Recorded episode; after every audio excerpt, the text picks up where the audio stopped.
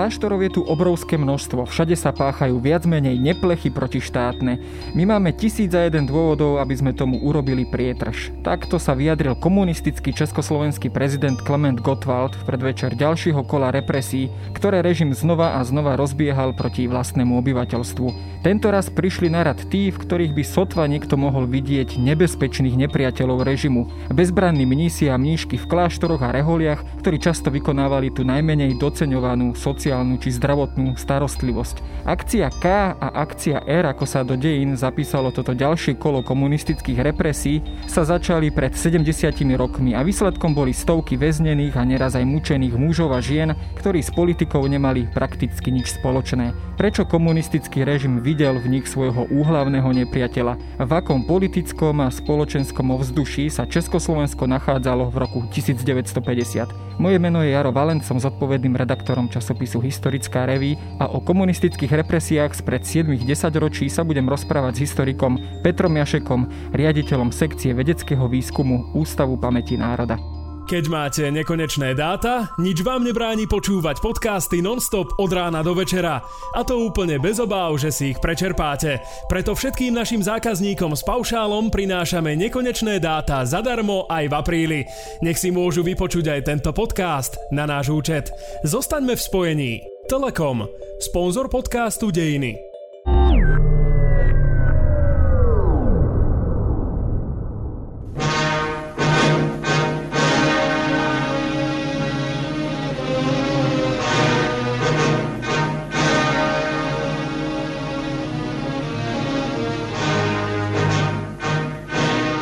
Úvode som teda naznačil, že tento raz sa tie represie komunistického režimu zamerali na, na ľudí, od ktorých by v podstate nikto za normálnych okolností nečakal nejaké ohrozenie.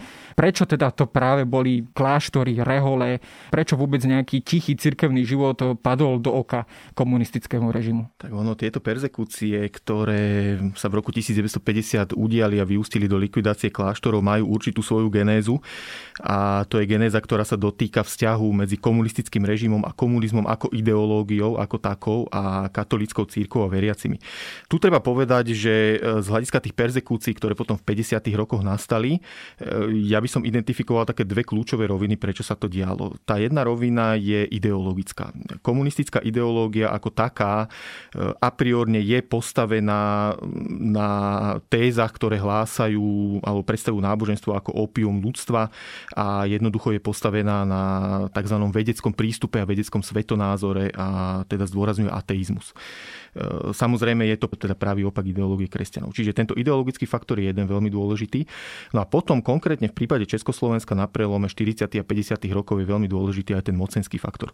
Osobitne sa to dotýka Slovenska, kde teda komunisti prakticky od svojho nástupu k moci okamžite identifikovali najmä katolícku církev ako jediného veľmi dobre organizovaného nepriateľa, ktorého z toho mocenského hľadiska treba e, najskôr oslabiť a z dlhodobého hľadiska zlikvidovať. No, ono sa to už možno začalo trošku prejavovať reagovať aj hneď po uh, komunistickom prevrate vo februári 1948 a vlastne ako také prvé postavy z toho, z toho nášho prostredia slovenského, ktoré boli perzekvované, tak to boli vlastne členovia demokratickej strany. Častokrát ich spájali práve s týmto katolickým prostredím, alebo niektorí v nich videli aj akýchsi spojencov alebo tichých spojencov s bývalým ľudáckým režimom dokonca a podobne.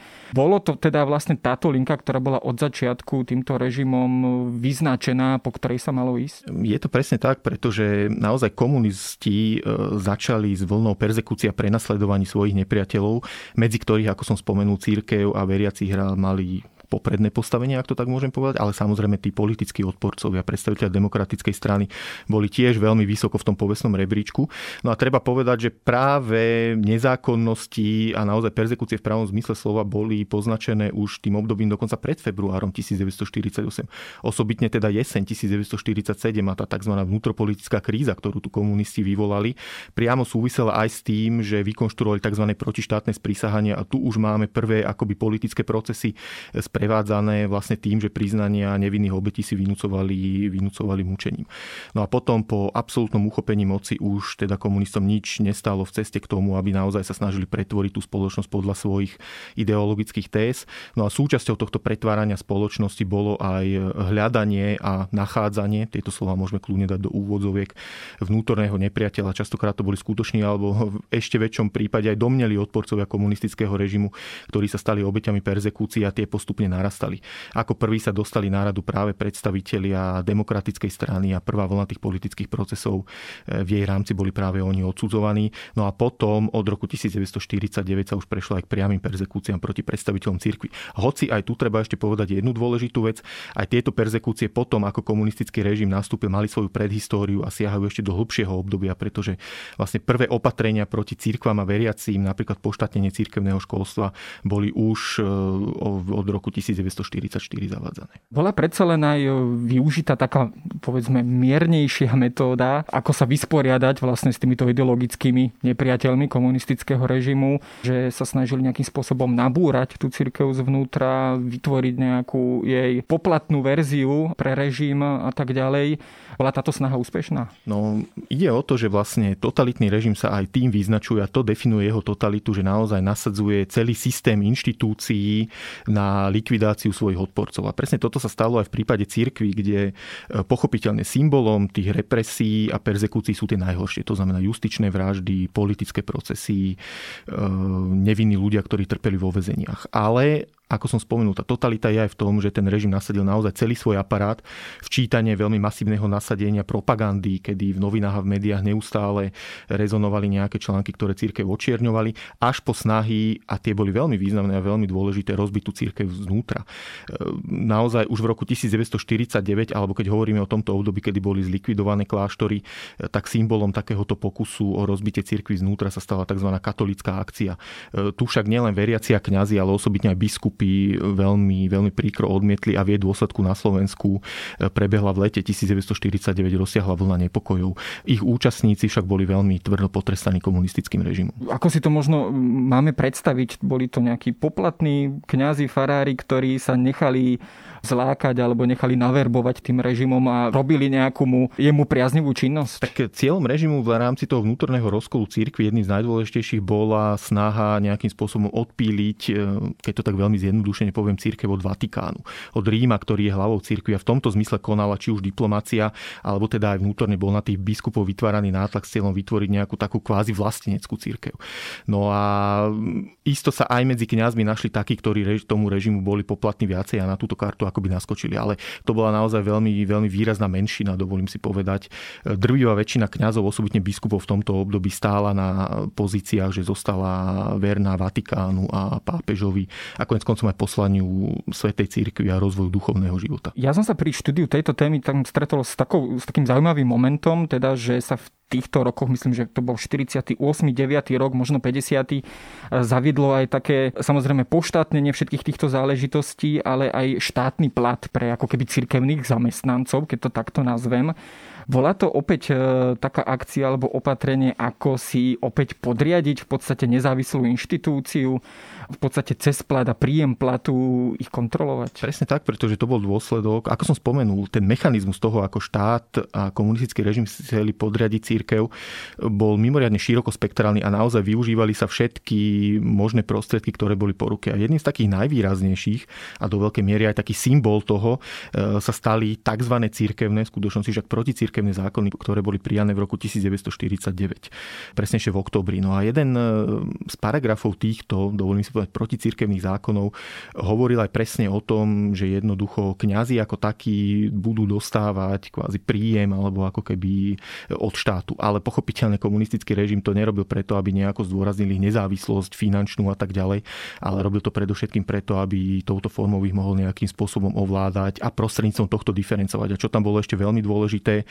vlastne ten kňažský súhlas na základe týchto zákonov bol viazaný práve na súhlas štátu. Teda to, že mohli ísť do pastorácie, bolo pod podmienené tým, čo sa nazývalo tzv. štátny súhlas. A toto veľmi výrazne diferencovalo kňazov, kde ten režim mohol určiť vlastne na kritéria, ktoré si sám vytvoril, že určitý kňaz je povedzme dobovou terminológiou reakčný a tým pádom bol odňatý štátny súhlas. To však boli práve tí kňazi, ktorí zostali povedzme verní Vatikánu a svojmu poslaniu. Ten stranou je, kdo hluchý je a slepý, kdo nejde svítem, ten se vrací zpět. Všem jsou gruzimhle od východní stepy, a muž jarní vítr bije do plaket. Keď sa dostaneme ku samotnej akcii K, ako sme ju v úvode naznačili, tá začala myslím, že z 13. na 14. apríla v noci 1950. E, o čo teda presne išlo, aká to bola akcia, aké represívne zložky štátu sa jej vlastne zúčastnili? Ty si už na začiatku použil veľmi, veľmi trefný výrok Klementa Gottwalda, ktorým akoby túto akciu nejakým spôsobom uvádzal, hej, alebo to identifikoval. Ono samotná tá akcia sa udiala v priebehu jednej noci a aj preto vlastne vošla do dejín ako tzv. barbarská noc. Ako ju vo svojich spomienkách podľa môjho názoru veľmi trefne a veľmi presne označil e, budúci kardinál Jan Chryzostom Korec. No a v realizácii tejto akcii treba vidieť aj určitý, určitú postupnosť krokov v rámci celého kontextu proti cirkevnej politiky ako takej. A toto bol jeden z nich. Ja si dovolím povedať, že veľmi dôležitý a iba taká malá, možno trošku aktualizačná vsúka. E, do istej miery práve táto akcia K ako likvidácia mužských reholí je symbolom represí komunistického režimu proti cirkvi a proti veriacim ako takým. A dovolím si v tejto súvislosti uvieť aj to, že práve um, v súvislosti s touto akciou a s jej výročím vlastne Slovenská republika si pripomína, pripomína 13. apríl ako pamätný deň Slovenskej republiky, deň nespravodlivo stíhaných. Takže preto aj taký je symbolický význam, že na jej názornom príklade sa ukazujú represie toho komunistického režimu. Keď sa dostanem k tej historickej stránke toho, ako sa to udialo, tak naozaj tá pôda, v úvodzovkách pôda na prípravu realizácie tejto akcie bola pripravovaná de facto už od roku 1949, kedy komunisti teda prijali dokument, ktorý sa nazýval, že náš postup voči reholiam a tam bolo plánované jednotlivé kroky, ktoré by mali smerovať k likvidácii. Samotnému 13. aprílu predchádzal veľký politický proces, e, ktorého obeťou sa stali predstavení reholí, ktorí boli odsudení na dlhoročné tresty väzenia. Tento rozsudok bol vynesený 5. apríla. No a potom samotná tá akcia, teda ako si aj ty spomenul, prebehla v noci z 13. na 14. apríla. Keby sme chceli povedať, že kto tam má najväčší najväčšiu zodpovednosť, e, tak musíme jednoznačne spomenúť zo štátnych orgánov vlastne v dôsledku tých cirkevných zákonov zriadený Slovenský úrad pre veci cirkevné, ktorý mal na starosti realizáciu tohto prípadu. A už tu potom konkrétnu mali na starosti Zbor národnej bezpečnosti, osobitne teda potom štátna bezpečnosť, tá sa tu najviac zaangažovala, ale samozrejme v tých štáboch, ktoré e, rokovali o konkrétnostiach toho zásahu, boli prítomní aj predstavitelia povedzme armády, ľudových milícií a miestnej správy národných výborov. Keď si to predstavíme už v samotnej realite, možno ako taký filmový scenár, ako tá akcia vlastne prebiehala, prišli teda tieto ozbrojené zložky alebo represívne jednotky, povedzme policajti, príslušníci bezpečnostných zborov e, do týchto kláštorov, zrejme teda neohlásene a dosť násilným spôsobom. Ono naozaj tu si treba povedať aj to, že keby som to povedal takou terminológiou, skôr až vojenskou, že aký bol ten pomer tých síl, hej, tak ako naozaj tu na jednej strane stáli povedzme kontemplatívni, veriaci mnísi, ktorí proste zasvetili svoj život reholi a akákoľvek forma nejakého násilia alebo čokoľvek bolo niečo úplne cudzie, v čom ani len mentálne, o čom ani nechyrovali, keď to tak zjednodušene poviem. Na druhej strane naozaj pripravené jednotky zboru národnej bezpečnosti, ozbrojené so všetkou potrebnou logistikou, ktorú k tomu mali a čo je ešte tiež veľmi dôležité vlastne, a čo som zabudol povedať v rámci tej predprípravy celého toho procesu s terénom, ktorý bol veľmi dôkladne zmapovaný, pretože už dňoch pred tou samotnou akciou do kláštorov prichádzali rôzni úradníci, ktorí teda mapovali aj to vnútorné vybavenie kláštorov, aj napríklad počet reholníkov, ktorý tam je. Čiže z tohto hľadiska e, takého logistického treba povedať, že ten režim tú akciu zabezpečil naozaj, dalo by sa povedať, že perfektne. Poviem to teraz v úvodzovkách s tým, že akoby taká tá zlomyselnosť toho bola naplánovaná naozaj do najmenšieho detailu a potom sa to naozaj aj tak udialo, že prišli príslušníci zboru národnej bezpečnosti, tie konkrétne kláštory sa častokrát obklúčili, e, následne tam vtrhli do týchto kláštorov a tí reholníci boli odtiaľ odvedení do teda rôznych sústredovacích kláštorov, ktorých bolo iba niekoľko a v priebehu jednej noci sa takto podarilo zhromaždiť naozaj stovky reholníkov. Asi taký najznámejší sústredovací kláštor na Slovensku pre týchto reholníkov bol potom Podolinec. Potom samozrejme je tu aj akcia R, ktorá vlastne, dá sa povedať, je takou kópiou tejto prvej akcie K, akurát teda s tým rozdielom, teda, že bola zameraná na tie ženské kláštory alebo ženské rehole. Tam ale je to možno aj navyše pridaný ten faktor, že práve tieto mníšky častokrát vykonávali takú veľmi, dá sa povedať, sociálnu prácu. Nebol toto práve potom problém aj predsa len, potom to skrátka muselo chýbať. No predsa len bol a toto aj veľkým spôsobom ovplyvnilo to, ako sa potom tá akcia E realizovala, pretože naozaj likvidácia mužských kláštorov, akcia K, to bola v podstate jednorazová akcia. Áno, je pravda, že potom bola ešte aj ďalšia akcia K1, kde tie kláštory, ktoré neboli zlikvidované v tú prvú noc, boli potom akoby zlikvidované tej druhej vlne, ale v princípe to bola takáto jednorazová akcia.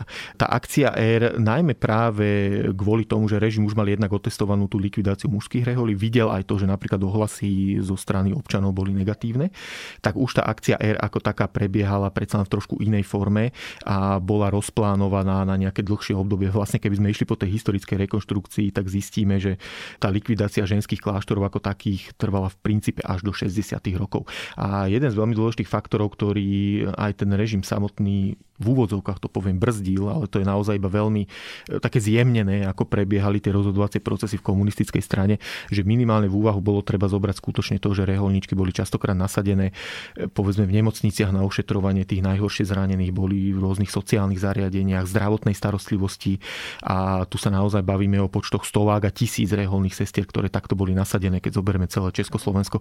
A to bol jednoducho počet, ktoré ten režim, keby to odpílil zo dňa na deň, proste nevedel by to, nevedel by to tak bezprostredne nahradiť. To bol teda dôvod, prečo to potom aj nevedel sanovať a trvalo to dlhšie, ale osud vlastne týchto ľudí potom bol veľmi rôznorodý od vlastne väzenia až mučenia, vyšetrovania a tak ďalej po nejaké miernejšie tresty a teda najrôznejšie osudy.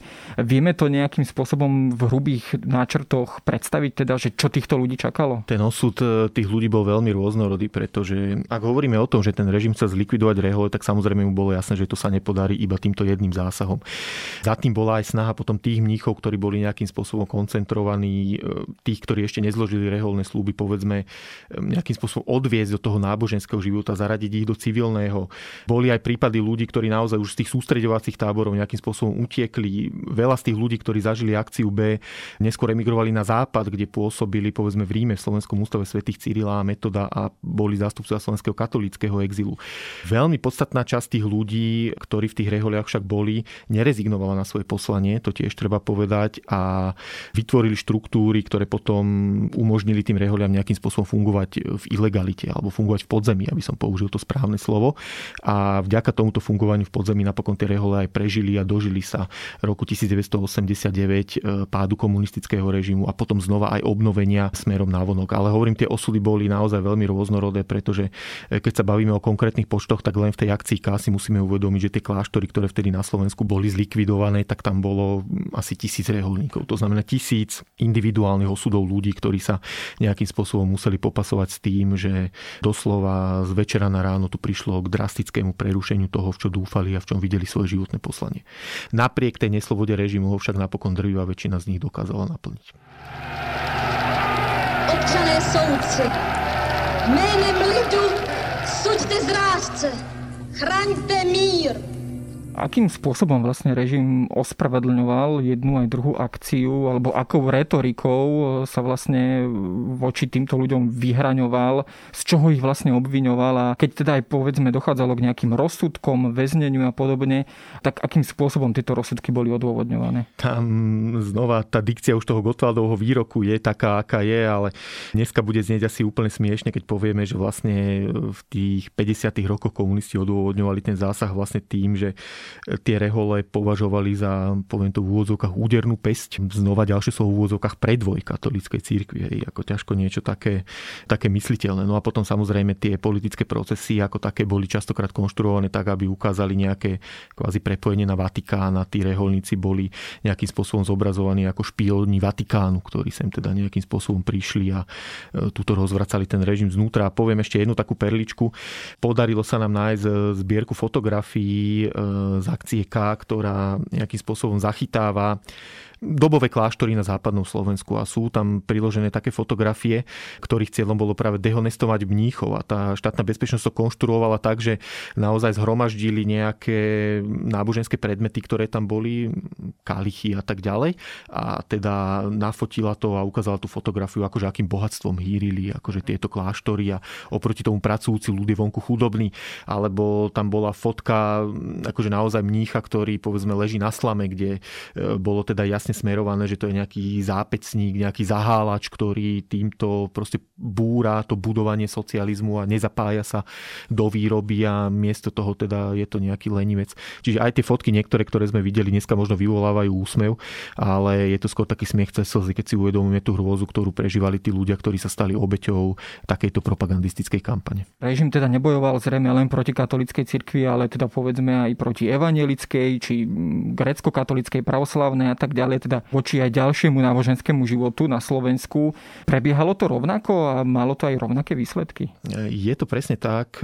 Keď sa bavíme o tom, že režim prenasledoval církev a veriacich, tak treba spomenúť nielen katolícku, ale aj ostatné církvy, ktoré tiež trpeli pod tlakom, ktorý na ne režim zaviedol. A v tejto súvislosti hovoríme o apríli 1950 ako výročí akcií K, likvidácie mužských kláštorov. Ale nezabudnime, že apríl 1950 bol, je aj výročím vlastne ďalšej veľmi významnej akcie. Akcie P, ktorá znamenala likvidáciu grecko-katolíckej cirkvi ako takej. Rozhodnutiu, ktoré možno vo svojej nejakej takej brutalite tým, že jednoducho táto církev ako keby zrušila a tí ľudia museli nútene prejsť na pravoslávie, vo svojich dôsledkoch bolo možno rovnako ďaleko siahle, ak nie ešte ďaleko siahlejšie ako likvidácia mužských reholných kláštorov. Takže naozaj ten boj proti cirkvám a veriacím sa viedol, dalo by sa povedať plošne, v duchu tej tézy, že náboženstvo ako také je opium ľudstva a preto na ňo doplatili aj predstavitelia všetkých ďalších cirkví a náboženských spoločenstiev, ktoré na Slovensku v roku 1950 fungovali. Takým vedľajším výsledkom všetkých týchto akcií bolo aj to, teda, že režimu do rúk padla pomerne značná časť majetkov cirkvi a častokrát teda išlo, a hlavne z dnešného pohľadu, keď sa na to pozrieme, tak išlo o celé zbierky, knižné zbierky, archívy kláštorné, išlo o umelecké predmety, išlo o dnes už vlastne pamiatky, kláštorné budovy a tak ďalej s hodnotnou architektúrou a tak ďalej a tak ďalej. Ako tento majetok vlastne končil, e, aký bol jeho ďalší osud a podpísala sa opäť aj na ňom vlastne tá necitlivosť až, až barbarstvo komunistického režimu? Ja si myslím, že určite a preto ten termín, ktorý nám častokrát v súvislosti s týmto činom prichádza, tá barbarská noc, ako to kardinál Korec pomenoval, je naozaj veľmi príhodný aj z tohto hľadiska. Tie majetky boli teda poštátnené, prešli ako do správy štátu, no a tak dopadli rôzne. Tak niektoré boli premenené na, ja neviem, povedzme nejaké lekárske zariadenia alebo také niečo.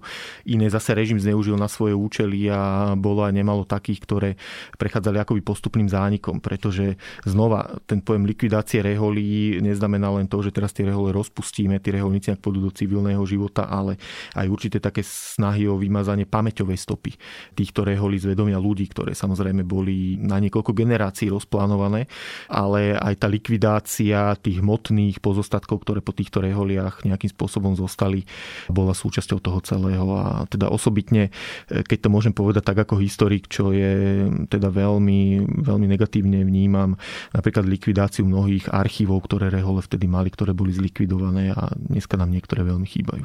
Činili všechny přípravy, aby své protilidové plány uskutečnili.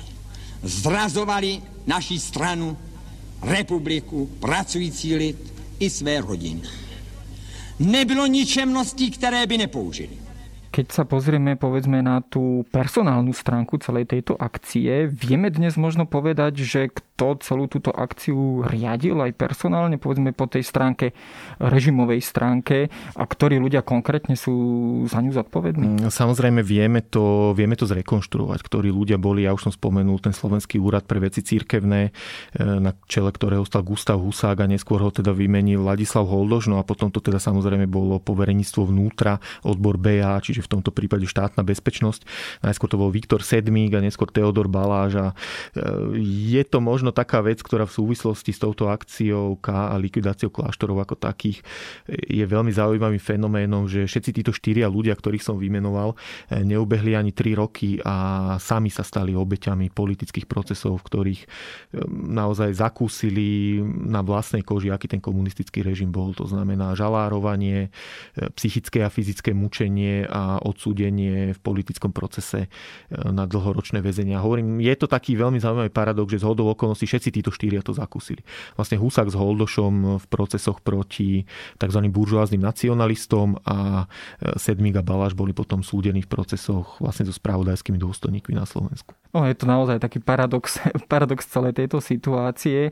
Dnes ale samozrejme s týmito spomienkami pracuje aj Ústav pamäti národa. Je to, to do akej miery zmapované? Zrejme sa teda pracuje s nejakými konkrétnymi výpovediami konkrétnych ľudí, ktorí sa na tomto zúčastnili, respektíve boli obeťami. Je dnes k dispozícii nejaká, povedzme, pamäťová zbierka k celej tejto záležitosti? Čo sa týka toho historiografického a pamäťového spracovania ako takého, tak naozaj už v 90. rokoch vyšli dve monografie, publikácie, teda ešte predtým, ako vznikol Ústav pamäti národa, ktoré sa tejto téme venujú, čiže to spracovanie je na relatívne dobrej úrovni. Aj my sami sme robili v roku 2010 veľkú konferenciu, kde sme sa venovali vlastne prenasledovaniu reholi.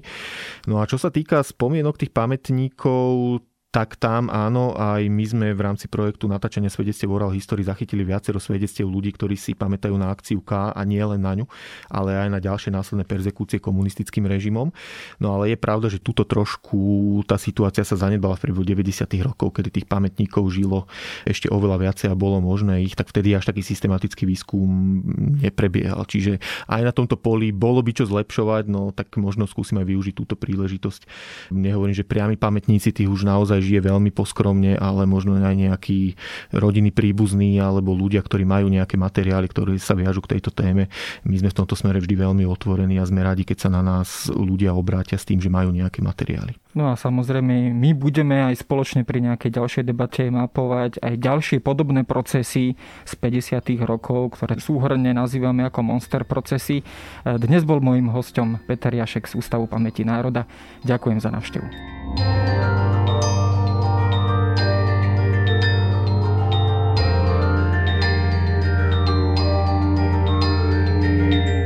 To je na dnes všetko. Počúvali ste Dejiny, týždenný podcast denníka SME a historickej reví. Podcast Dejiny vychádza každý týždeň v nedelu. Prihláste sa na jeho odoberanie vo svojej podcastovej mobilnej aplikácii na platformách Google Podcasty, Apple Podcasty alebo v službe Spotify. Všetky diely nájdete aj na adrese sme.sk lomka dejiny alebo historickareví.com. Ak sa vám podcast páči, môžete ho ohodnotiť. Ak nám chcete poslať pripomienku, môžete sa pri pridať do podcastového klubu denníka SME na Facebooku alebo mi poslať mail na adresu jaroslav.valent.sahy.sk Ja som Jaroslav Valent a na výrobe tohto podcastu sa podielala aj Jana Maťková.